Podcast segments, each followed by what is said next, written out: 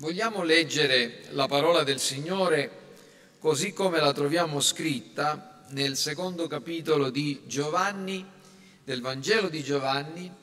Leggeremo ancora una volta dal versetto 1 al versetto 12. Giovanni 2, dal versetto 1. Tre giorni dopo ci fu un matrimonio in Cana di Galilea e la madre di Gesù era là. Anche Gesù fu invitato con i suoi discepoli al matrimonio. Venuto a mancare il vino, la madre di Gesù gli disse, non hanno più vino. Gesù le disse, che c'è fra me e te, o donna? L'ora mia non è ancora venuta. Sua madre disse ai servitori, fate tutto quel che vi dirà. C'erano là sei recipienti di pietra del tipo adoperato per la purificazione dei giudei, i quali contenevano ciascuno due o tre misure. Gesù disse loro, riempite d'acqua i recipienti, ed essi li riempirono fino all'orlo. Poi disse loro, adesso attingete e portatene al maestro di tavola. Ed essi gliene portarono. E quando il maestro di tavola ebbe assaggiato l'acqua che era diventata vino, egli non ne conosceva la provenienza, ma la sapevano bene i servitori che avevano attinto l'acqua, chiamò lo sposo e gli disse, ognuno serve prima il vino buono e quando si è bevuto abbondantemente il meno buono, tu invece hai tenuto il vino buono fino a ora. Gesù fece questo primo dei suoi segni miracolosi in Cana di Galilea e manifestò la sua gloria e i suoi discepoli credettero in lui. Dopo questo scese a Capernaum, egli con sua madre, con i suoi fratelli e i suoi discepoli rimasero là alcuni giorni. Fin qui la parola del Signore. I miracoli sono possibili nel nostro universo materiale perché il creatore che regge e governa tutte le cose con la sua provvidenza può e vuole interferire nel corso naturale degli eventi. C'è un Dio, c'è un Dio che opera nel nostro mondo ed è questa la sorgente della nostra speranza. Noi non siamo stati abbandonati a noi stessi, noi non siamo alla mercé delle forze naturali soltanto, c'è un Dio che tiene il mondo nelle sue mani. I miracoli sono eventi rari, però sono eventi che si sono verificati e anche che continuano a verificarsi oggi. In particolare c'è stato un tempo in cui il creatore del mondo, il creatore dell'universo, ha assunto un corpo umano e per circa 30 anni ha vissuto tra gli uomini. Lo ha fatto perché aveva una missione da compiere e durante i circa tre anni, tre anni e mezzo del suo ministero, della sua vita pubblica, ha spesse volte interferito con eh, le leggi naturali, ha compiuto moltissimi miracoli. Dei tanti miracoli compiuti da Gesù, il figlio di Dio fatto uomo, Giovanni l'Apostolo ne riporta soltanto sette. E quello di cui abbiamo letto è il primo. Ma stiamo cercando di, doman- di rispondere alla domanda come si compie un miracolo? Come si compie un miracolo?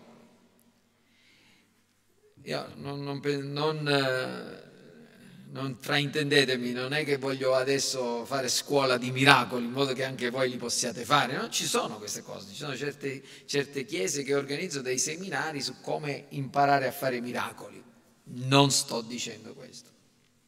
non sentirete mai una cosa del genere da questo pulpito. Ma come si compie un miracolo?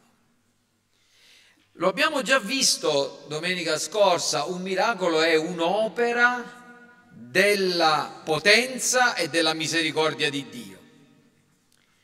L'autore e l'esecutore di ogni miracolo è Dio. Tuttavia, anche gli uomini possono svolgere un ruolo e spesso concorrono, spesso collaborano all'opera di Dio.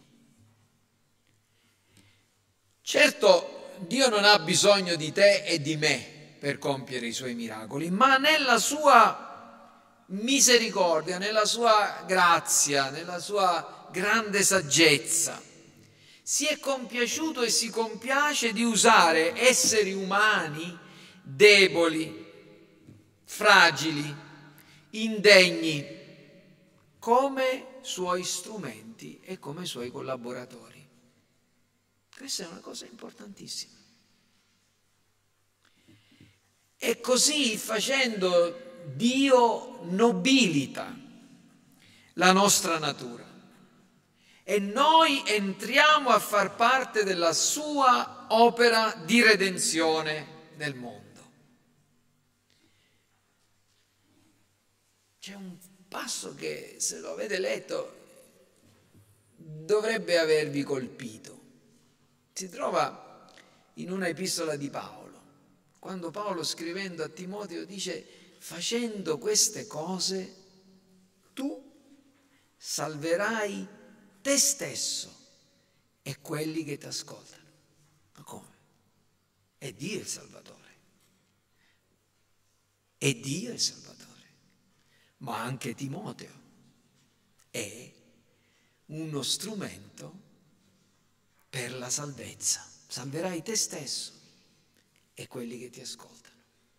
Questa è la mia preghiera, di essere per voi questa mattina un salvatore. Allora, come possiamo collaborare con Dio in modo che le sue opere, i suoi miracoli, si compiano nel mondo. Questo è quello che voglio dire oggi.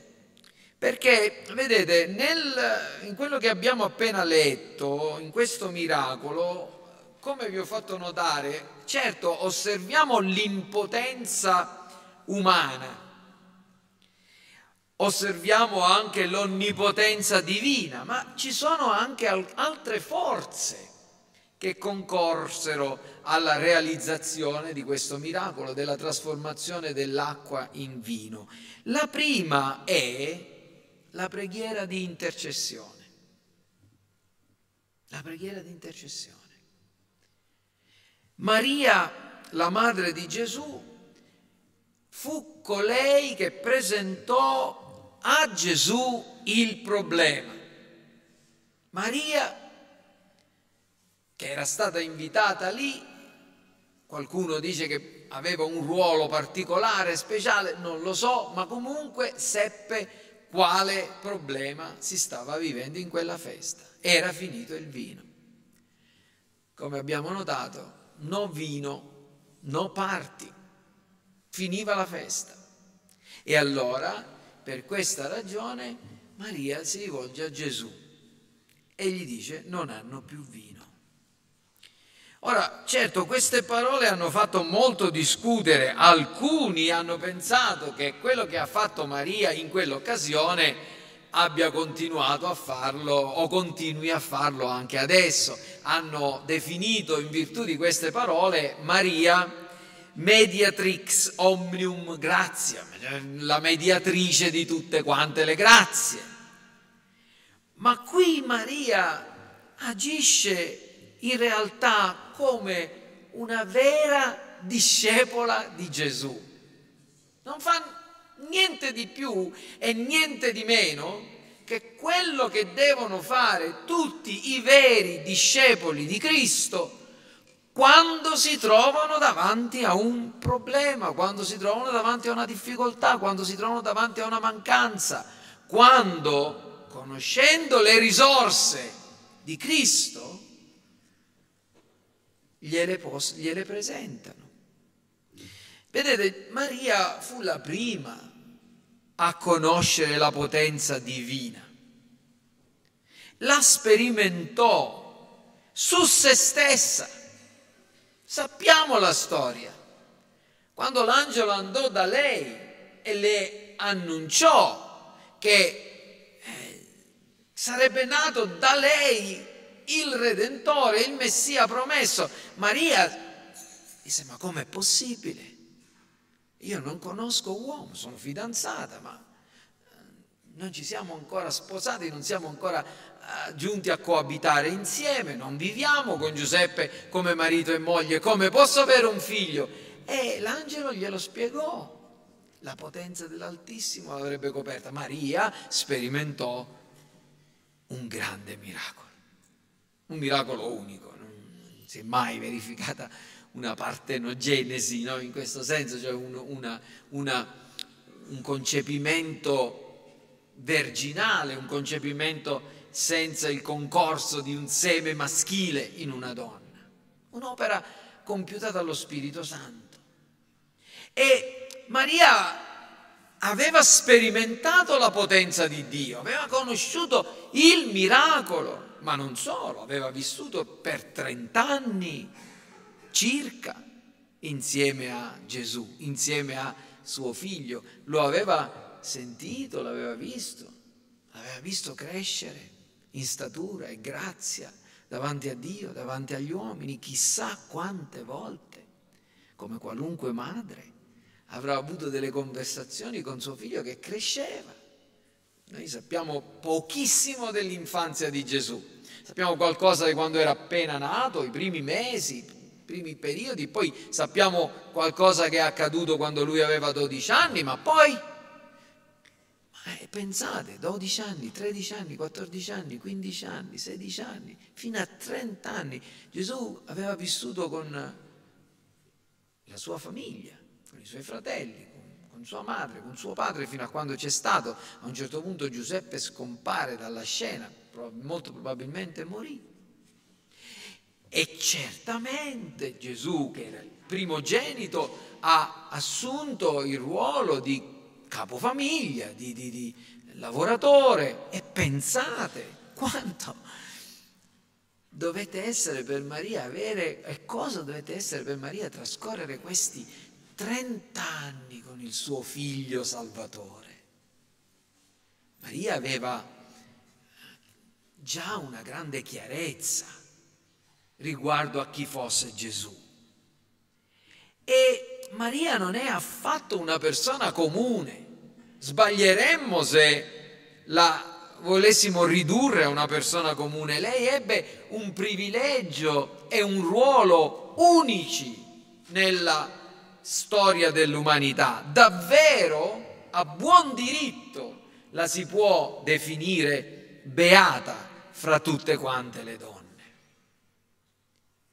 E qui Maria fa quello che dovrebbe fare qualunque buon discepolo, qualunque devoto discepolo, qualunque credente, quando si trova davanti a un problema e scorge una opportunità affinché la gloria di Dio si possa manifestare.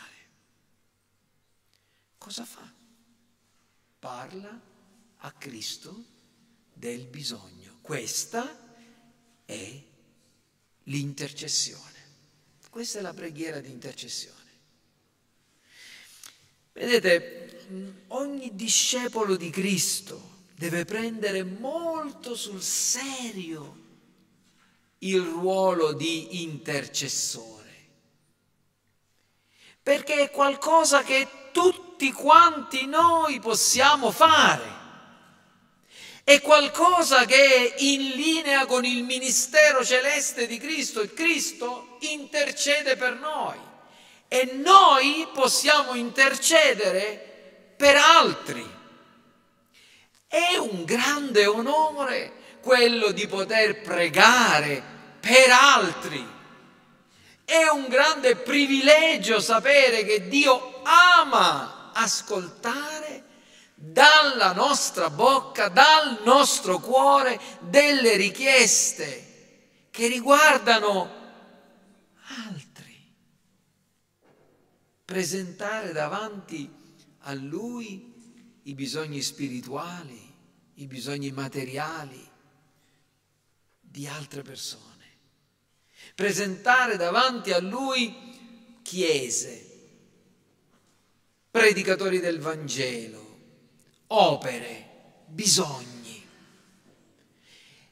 È il modo in cui noi entriamo a far parte dell'opera di Dio, manifestiamo interesse, desiderio, uniamo nostre, la nostra impotenza alla onnipotenza di Dio per ricordare quello che ci diceva qualche tempo fa il pastore Thomas. E la domanda è, la pratichiamo la preghiera di intercessione? Preghiamo per altri? Ah, ricordo che quando ero giovane nella, nella, nella fede fui sorpreso dal fatto che eravamo in una riunione di preghiera e c'era un fratello da, accanto a me che stava pregando e mentre tutti pregavano e qualcuno stava pregando per tutti, lui era come se fosse per conto proprio. Pregava per lui, pregava per i suoi figli, pregava, recitava le sue solite, le sue solite cose, senza interessarsi a quello che stava effettivamente succedendo. La riunione di preghiera non è una riunione di serie B nella vita della Chiesa perché è uno dei modi in cui noi esercitiamo uno dei privilegi che abbiamo ricevuto in virtù della nostra unione con Cristo, il ruolo di sacerdoti, sacerdoti e sacerdotesse. Siamo persone che possono accostarsi a Dio e presentare a Dio i bisogni degli uomini. I migliori uomini e le migliori donne, migliori donne di Dio sono stati uomini e donne di preghiera che hanno interceduto. Abbiamo visto Abramo che intercede per Sodoma e non dice, Signore, benedici i sodomiti. Bene, no, Abramo si rende conto di un pericolo che c'è e supplica e utilizza tutte le parole che ha affinché Dio risparmi quella città, quelle città, quei peccatori. C'era Lot, il suo nipote, la famiglia, la moglie di Lot, le figlie di Lot, la famiglia di Lot. E lui avrà pensato a questo, ma avrà anche pensato a tante altre persone, bambini, neonati. Noi sentiamo queste notizie che vengono dal Medio Oriente, no? sentiamo e, e, ci ripetono, sono morti tanti bambini, morti, e, e certamente ci spezza il cuore questa cosa. A Sodoma c'erano bambini, adolescenti. Abramo non si può compiere, non dice, vabbè, Signore, l'hai deciso tu, sia fatta la tua volontà. Egli crede di poter avere un ruolo affinché l'onore di Dio non sia compromesso. Oh Signore, ma ti rendi conto se ci sono dei giusti si dirà che Dio fa morire dei giusti insieme agli empi. Salvali 50, 45, 40, 30, 20, 10. A un certo punto si è fermato, ha detto ma magari Lot, sua moglie, i suoi figli, generi, magari una piccola, un piccolo residuo c'è, no? E Dio dice sì, certo, li salverò, se ce ne sono 10 anche soltanto. Abramo intercede, ma non solo, noi leggiamo della preghiera di Mosè mentre Giosuè combatteva. Mosè non poteva andare in battaglia, c'era Giosuè, ma Giosuè combatteva, Mosè non se ne stava lì a guardare, a fare lo spettatore, pregava, alzando le mani davanti al Signore. Mentre alzava le mani, Giosuè vinceva e quando non aveva la forza di tenerle in alto e le abbassava, Giosuè perdeva e così Aaron ed Ur, sapete la storia, si misero accanto a lui, gli tennero le mani alzate in modo che non, non smettesse di intercedere. Quella intercessione portò la vittoria. Una volta il pastore Charles Spurgeon disse, quando voi smetterete di pregare per me, ditemelo perché quello sarà il momento in cui io me ne devo andare da questa chiesa. Quanto bisogno c'è che le chiese preghino non solo per i loro pastori, ma gli uni per gli altri, pregate gli uni per gli altri. E questa preghiera di intercessione è quella che noi vediamo nell'Antico Testamento, potrei portarvi in, in tanti passi, ma Samuele. Samuele a un certo punto disse, guai a me se io dovessi smettere di pregare per voi, peccherei davanti al Signore. Questo è un dovere dei pastori di pregare per i credenti, ovviamente, ma è un dovere che abbiamo ciascuno di noi per farlo ed è espressione di sincero interesse, di sincero amore. Nel libro di Ezechiele, non so se l'avete mai fatto caso questo, questo passo, nel libro di Ezechiele al capitolo 22, a un certo punto così, guardate cosa dice, dice il Signore, si trova in Ezechiele 22 dal versetto 29, se ricordo bene. Ecco, il popolo del paese si dà alla violenza, commette rapine, calpesta l'afflitto e il povero, opprime lo straniero contro ogni giustizia. Questa era la condizione del popolo. È diversa la condizione in cui ci troviamo noi. Guardate cosa dice Dio. E io ho cercato fra loro qualcuno che riparasse il muro e stesse sulla breccia davanti a me in favore del paese. Qualcuno che pregasse.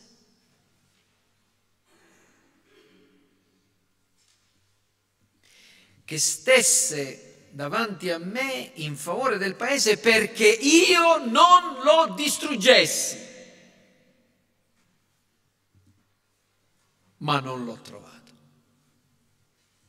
Perciò io riverserò su di loro il mio sdegno, io li consumerò. Non ho trovato nessuno che pregasse. Nel Nuovo Testamento leggiamo del, di Paolo, delle sue intercessioni, quello che noi leggiamo nelle varie epistole. Paolo generalmente inizia, a parte qualche eccezione, dicendo prego, noi preghiamo sempre per voi, preghiamo affinché possiate conoscere Cristo, possiate essere accertati nella sua volontà, possiate essere radicati nel suo amore. Leggetele queste, no? le preghiere di Paolo per le chiese. E nell'epistola ai Colossesi c'è un certo, Paolo riferisce di un certo Epafra che lotta sempre per voi in preghiera lotta. Agonizzo mai, è il verbo. Agonizza nella preghiera per voi. Cioè, eh, Epafra che è dei vostri, lo potete leggere in, in Colossesi 4 al versetto 12. Quest'uomo era lontano dalla chiesa di Colosse, ma pregava costantemente per loro. la preghiera del giusto ha una grande efficacia, dice Giacomo. E noi preghiamo per voi. Ragazzi, ragazze, voi che non siete salvati, voi che non avete ancora fatto una professione di fede, noi preghiamo se poteste sentire le preghiere delle vostre madri, dei vostri padri, se poteste sentire le preghiere dei membri di chiesa che vi presentano davanti al Signore, vi rendereste conto che vi amano davvero e hanno a cuore vostro, la vostra salvezza, il vostro bene eterno. Le mogli pregano per i loro mariti che non sono credenti. I mariti che hanno una moglie non credente la presentano davanti al Signore, la le vogliono bene, la amano, la rispettano cercano di amarla come Cristo ha amato la Chiesa, se sono dei buoni mariti cristiani, ma non cessano di presentarla davanti al Signore affinché il Dio possa piegare il cuore. E questo quello che possiamo fare, questo è quello che dobbiamo fare, la preghiera di intercessione. Maria ci insegna che quando veniamo, quando ci rendiamo conto di una mancanza, di, un, di una debolezza, di un problema, di un peccato, di una necessità, dobbiamo andare immediatamente da Cristo e dirgli Signore, guarda questa situazione, guarda questo mio marito, che sebbene cerco di dargli buona testimonianza, di mostrargli quella che è la parola di Dio, continua a rimanere ostinato. Oh Signore, piega il suo cuore. Guarda questi miei figli che ci siamo impegnati di catechizzare quando erano piccoli e che adesso che sono cresciuti devono prendere le loro decisioni e sembra che ti vogliano escludere dalla loro vita. Signore, abbi pietà di loro, rovineranno se stessi se si allontaneranno da te.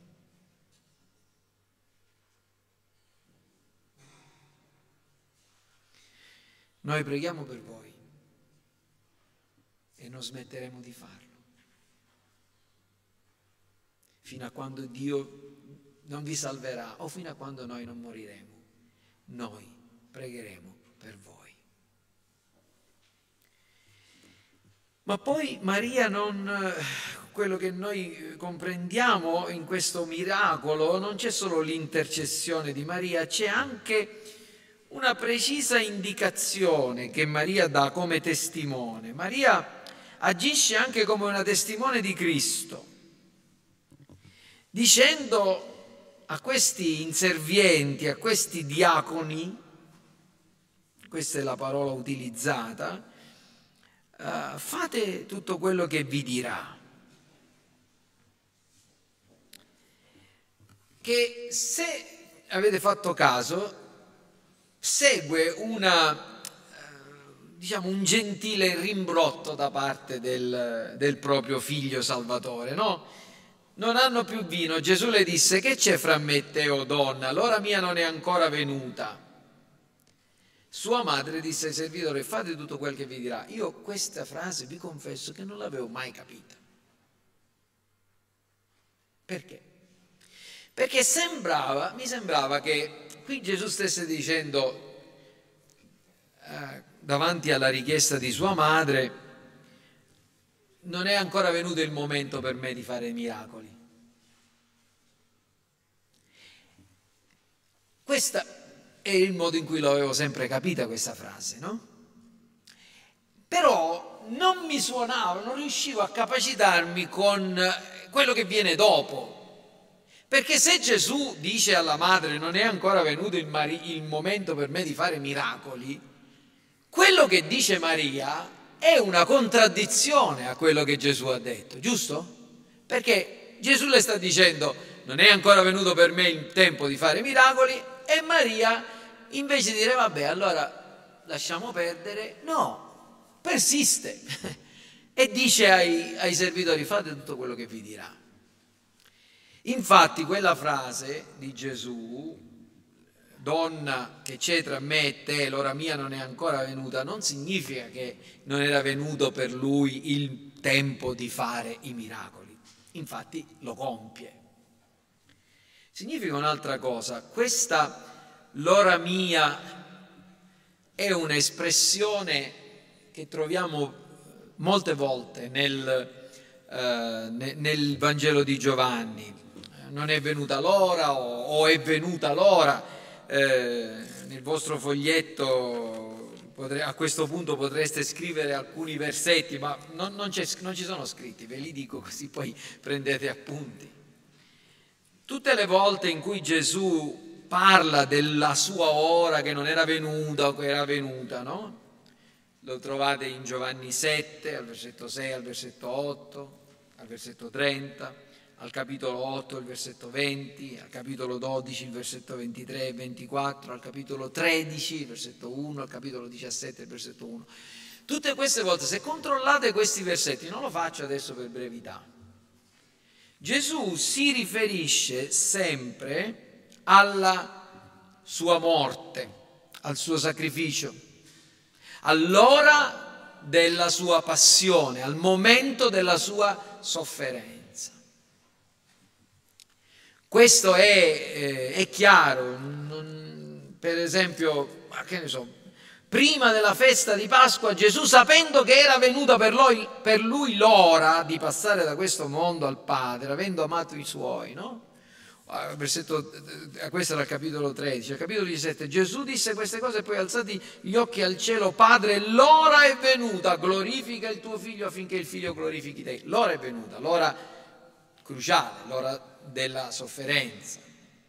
Quando qui Gesù dice la mia ora non è ancora venuta, che cosa vuole dire? Vuole dire che, come studieremo e vedremo, ogni volta che lui compiva un miracolo in pubblico, l'odio delle persone nei suoi confronti veniva acceso. Vi ricordate dopo che Gesù aveva compiuto, per esempio, uno tra tutti, ma lo vediamo sempre, lo vedremo sempre, ma dopo che risuscitò Lazzaro, che cosa è accaduto? Che lo volevano uccidere.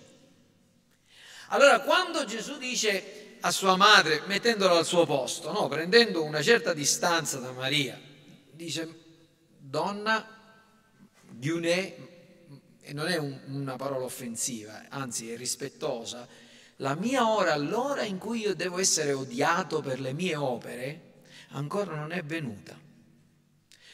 Questo non è il momento di fare un miracolo pubblico.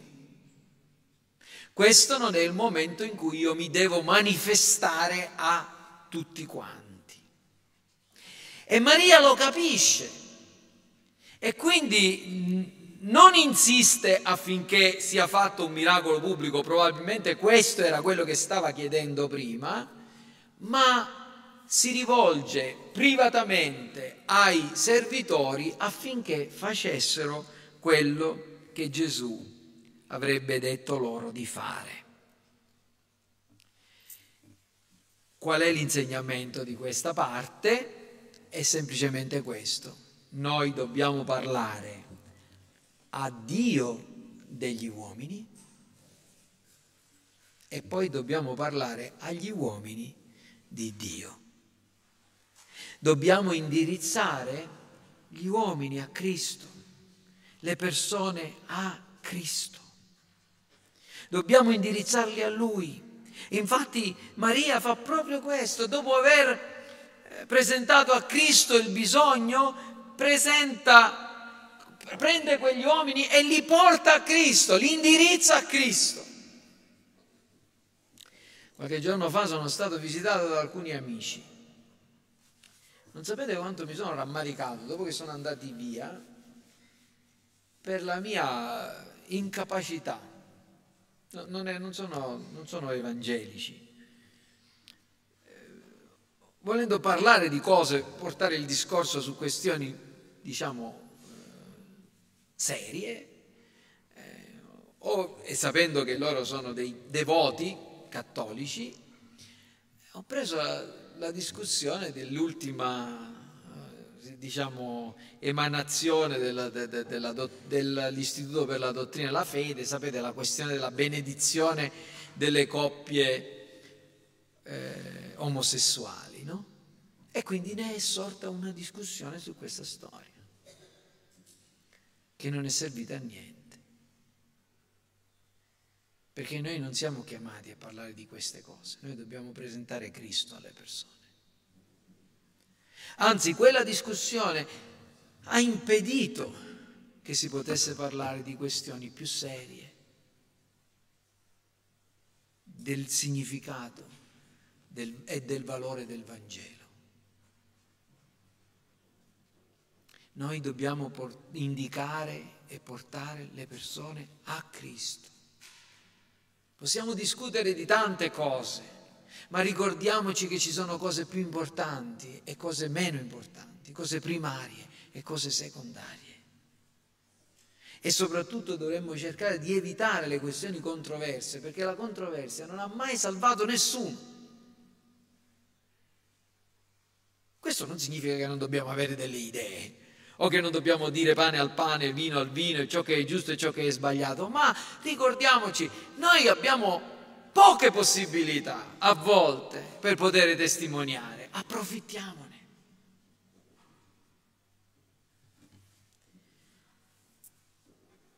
Quindi la domanda è,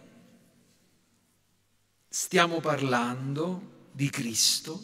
Stiamo indirizzando le persone a Cristo?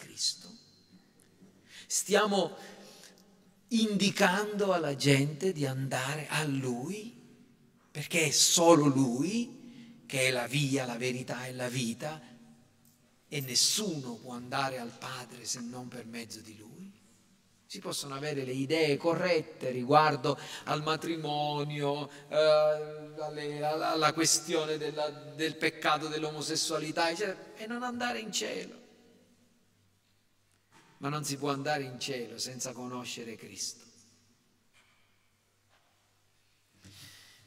Terza cosa, e con questo concludo, quindi stiamo vedendo che cosa, come si compie un miracolo e stiamo considerando che cosa? La parte umana del miracolo, stiamo considerando l'intercessione, stiamo considerando la testimonianza, l'ultima cosa, l'ubbidienza. L'ubbidienza di questi diaconi, di questi servitori, di questi inservienti, perché al miracolo concorsero anche questi ignari inservienti. Maria li ha mandati da Gesù e Gesù ha detto loro prendete l'acqua versata al pozzo, non so da dove l'avranno presa, dal pozzo, mettetela in questi recipienti, riempiteli fino all'orlo e poi attingete e datela al maestro di tavola. Chi ha fatto il miracolo è stato Cristo, la potenza di Cristo, la misericordia di Cristo, ma ci fu anche la strumentalità umana. Queste persone furono, fecero la loro parte, come si dice. Ed è così che il Signore opera. Spesse volte noi non siamo altro che dei portantini, degli acquaioli. Eppure, mentre facciamo delle cose che ci sembrano comuni, che ci sembrano inutili, Dio si serve di noi. Mentre riflettevo su questa cosa, sapete che cosa ho pensato? Ho detto quante volte esco da quella porta per salire su questo pulpito domandandomi, ma quello che ho preparato, l'oggetto dei miei studi, delle mie fatiche durante questa settimana, non mi sembra che sia molto buono, non mi sembra che sia una grande predicazione, non mi sembra che, siano, che sia così importante, non mi sembra di avere colto veramente il pensiero di Dio. Signore, sto portando acqua alle, alle persone. Eppure so che proprio molte volte, mentre mi faccio questi pensieri, Qualcuno di voi invece di bere acqua beve vino e, e magari alla fine è stato confortato, è stato consolato, è stato istruito, è stato corretto, è stato umiliato, è stato edificato da quella parola che a me sembrava acqua, ma che ho portato davanti a voi in uno spirito di ubbidienza. Ma sentite una cosa, dite la verità Tutte le domeniche voi venite in chiesa con la gioia, il piacere, l'esultanza e il buono spirito di venire al culto. Ma secondo voi io non sono un uomo come voi?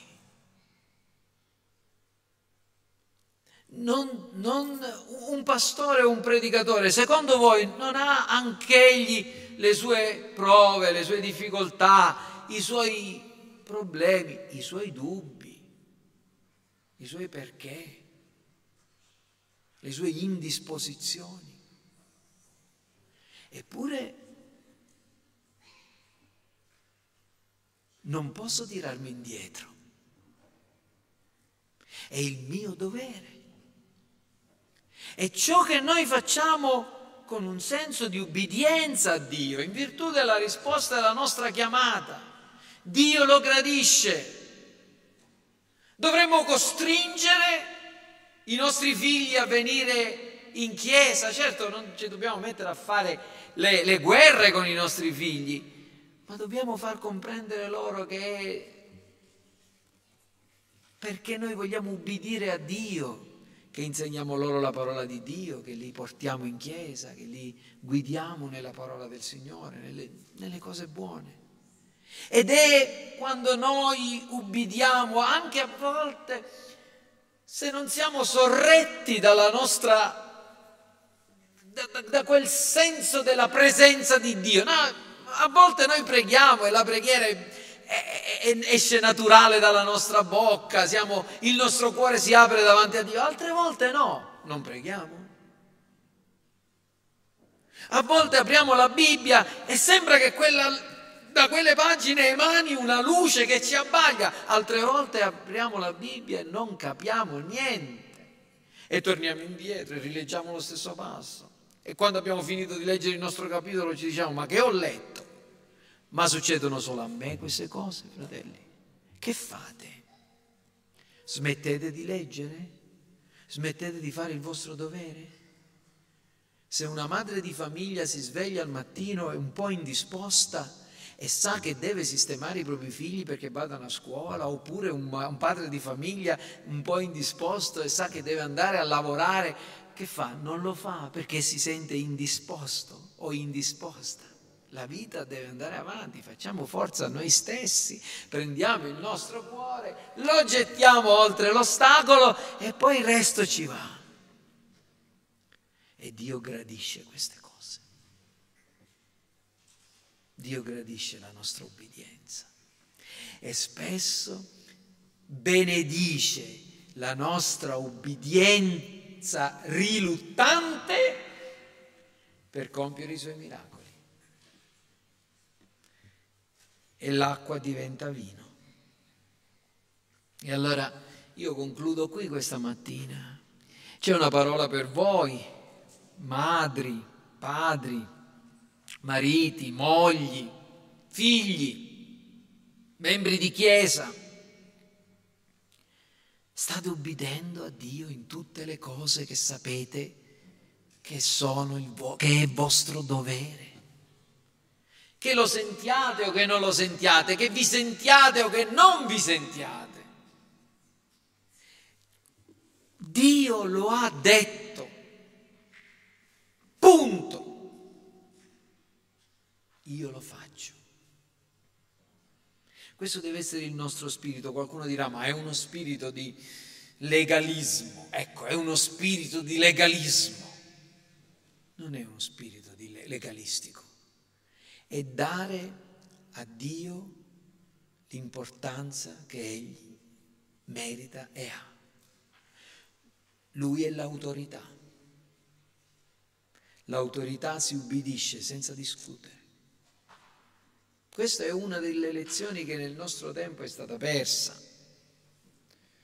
I figli non ubbidiscono ai genitori, gli studenti non ascoltano gli insegnanti, eh, chiunque pensa di poter dire la propria e che la propria opinione vale quanto quella di chiunque altro, uno vale uno. Non è così. Dio ha stabilito in questo mondo una scala di autorità su un uomo un molto alto, ce ne sta un uomo, un altro che è ancora più alto e su di lui, sopra tutti quanti, c'è un altissimo. E noi dobbiamo ubbidire. Abbiamo il dovere di ubbidire. E nella nostra ubbidienza Dio compie i suoi miracoli. Non è la nostra ubbidienza che ci fa meritare i miracoli, ma è Dio che compie i miracoli. E concludo proprio con il testo che vi ho letto in Genesi, prima dell'intercessione di, di Abramo nei confronti di Gomorra, c'è un, un verso che è stato oggetto della nostra riflessione mercoledì scorso, durante la riunione di preghiera.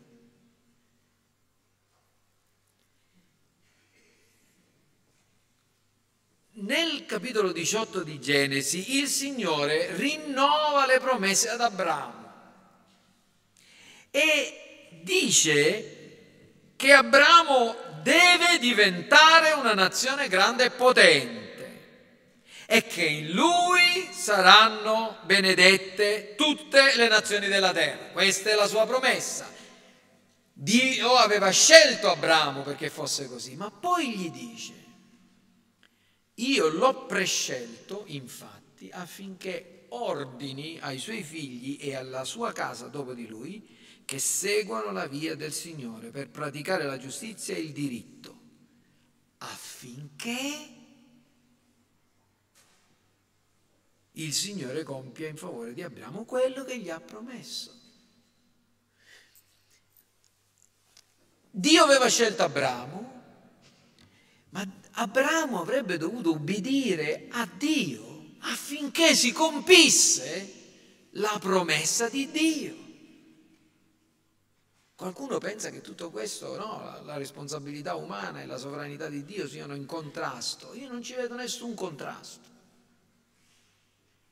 Perché se io prendo consapevolezza della elezione di Dio, non dirò mai io faccio quello che mi pare, tanto Dio mi ha scelto. No, io ubbidisco a Dio perché Lui mi ha scelto.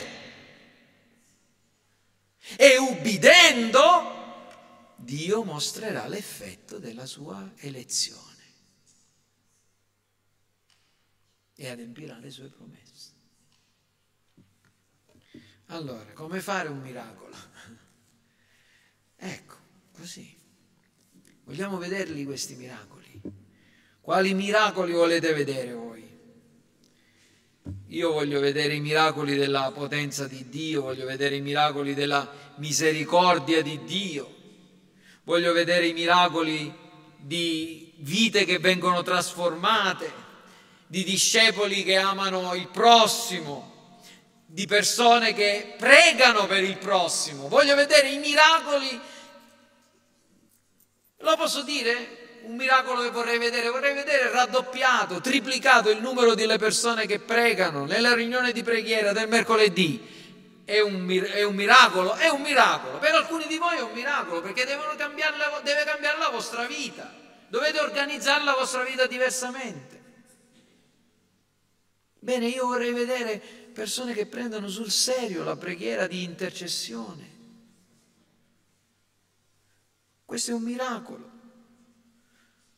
Vorrei vedere persone, il miracolo di persone che, che, che parlano con maggiore consistenza e serietà al prossimo di Cristo, che diventano dei testimoni, che diventano agenti per il cambiamento di altri. Voglio vedere dei miracoli di grazia, di persone corrotte che si pentono davanti a Dio e cambiano vita di cuori che si spezzano davanti a Lui, di persone che vengono nobilitate, rallegrate, restaurate.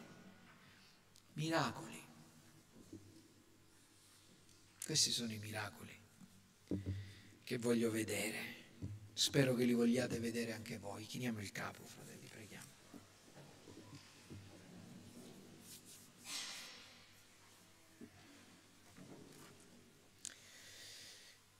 Padre nostro celeste, noi ti ringraziamo per questo passo così ricco e pieno di insegnamenti e ti supplichiamo affinché i miracoli di cui abbiamo detto possiamo vederli anche in virtù nostra, del nostro impegno a vivere nell'ubbidienza e a organizzare la nostra vita secondo i canoni della scrittura.